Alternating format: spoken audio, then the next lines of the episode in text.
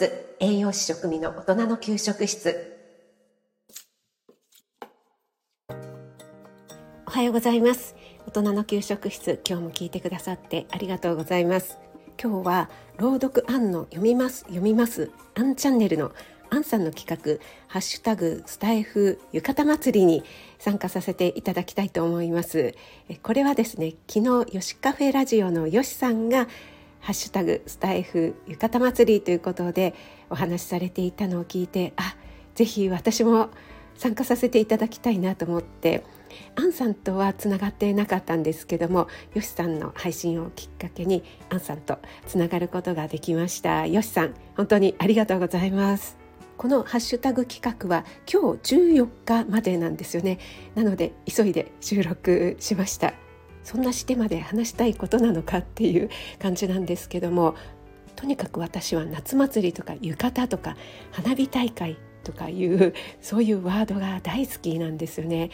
やっぱり今年の夏はもう本当に暑くて暑くてなんですけどもやっぱり夏が結構好きなんですよね特に花火大会が大好きで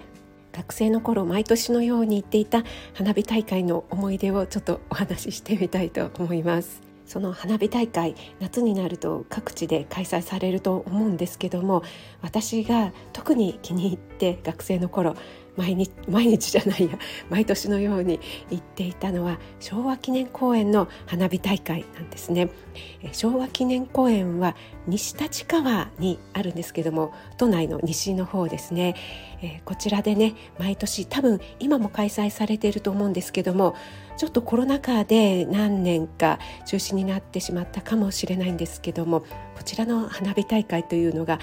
本当に盛大で素晴らしいんですよね。花火大会というと大体川沿いで、えー、隅田川とか多摩川とかね、えー、そういった川沿いでやられるかと思うんですけどもこの昭和記念公園というのはとっても広くて、えー、綺麗にね整備されている公園なのでここで開催される花火というのはまああんまり混み合わないんですよね。中でこう結構ね散り散りばめてっていうんですかね、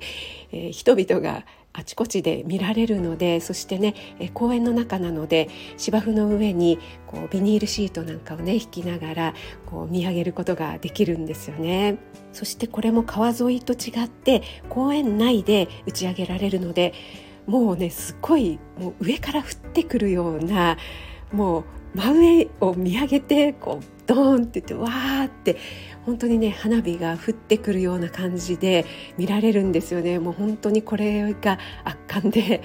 でビニールシートの上とかにこう寝転びながらね見たりするのが大好きでしたね。しかもねもうものすごくこうドーンってお腹に響く感じなんですよね。これがねまた花火を近くで見る醍醐味っていうんですかね。このお腹に響く感じっていうのがたまらない。これは花火好きの方だったら共感していただけるかなと思うんですけどもこのドーンとねお腹に響く感じっていうのが吊り橋効果っていうんですかね。こう本当にドキドキするので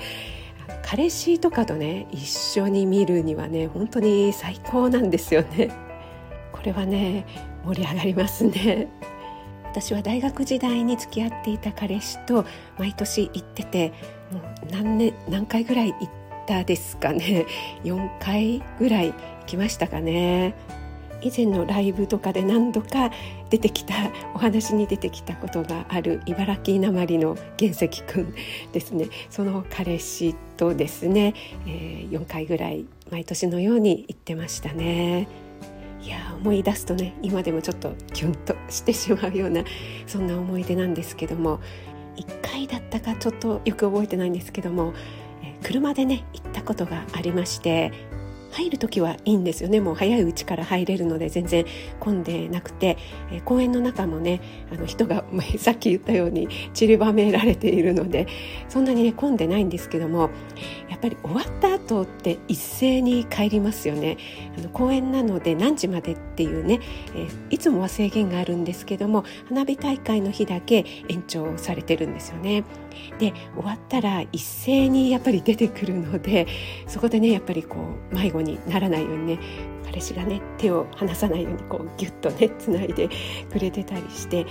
で車駐車場に着いてからそこからですね出るのが一苦労だったっていうことがすごく印象的に覚えてまして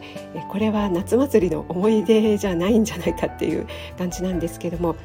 もう本当に四方八方から出ようとするので全然駐車場の中から動かないんですよね車が。でも私は途中で眠くなっちゃって眠くなっちゃって車の中でもすっごいこっくりこっくりしちゃったんですけども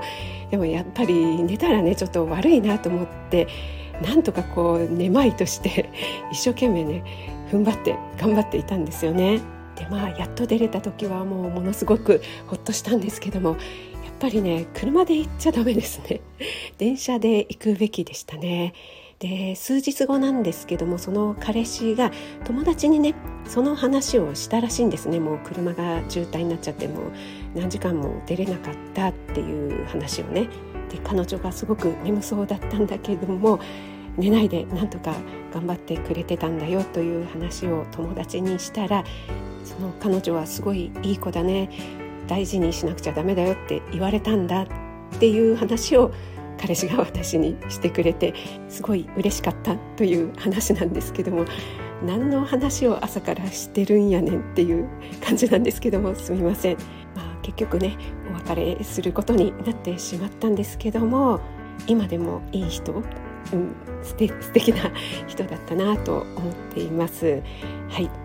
皆さんはいかがでしょうかね？そういう渋滞にね巻き込まれた時に寝ちゃいますかね？その相手との関係性にもよりますけどもね。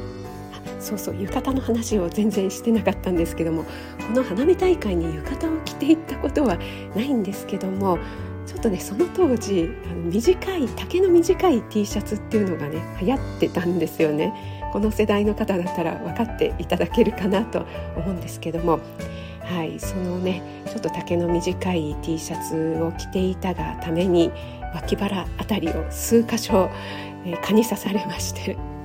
もうねこの辺ってねめちゃくちゃこう皮膚が弱いですしあんまり普段蚊に刺されないところですよね。なのでものすごい痒くて 後々まで痒かったっていうね思い出があります。夏祭りと浴衣と全く関係なくなってきてしまいましたね。なんかその思い出話をしたかっただけっていう感じになっておりますがすみません。今でも夏が来ると昭和記念公園の花火大会の思い出を思い出してキュンとなる職味でした。皆さんの花火大会の思い出なんかがあったらぜひ教えてください。それでは今日も素敵な一日となりますように気をつけていってらっしゃい。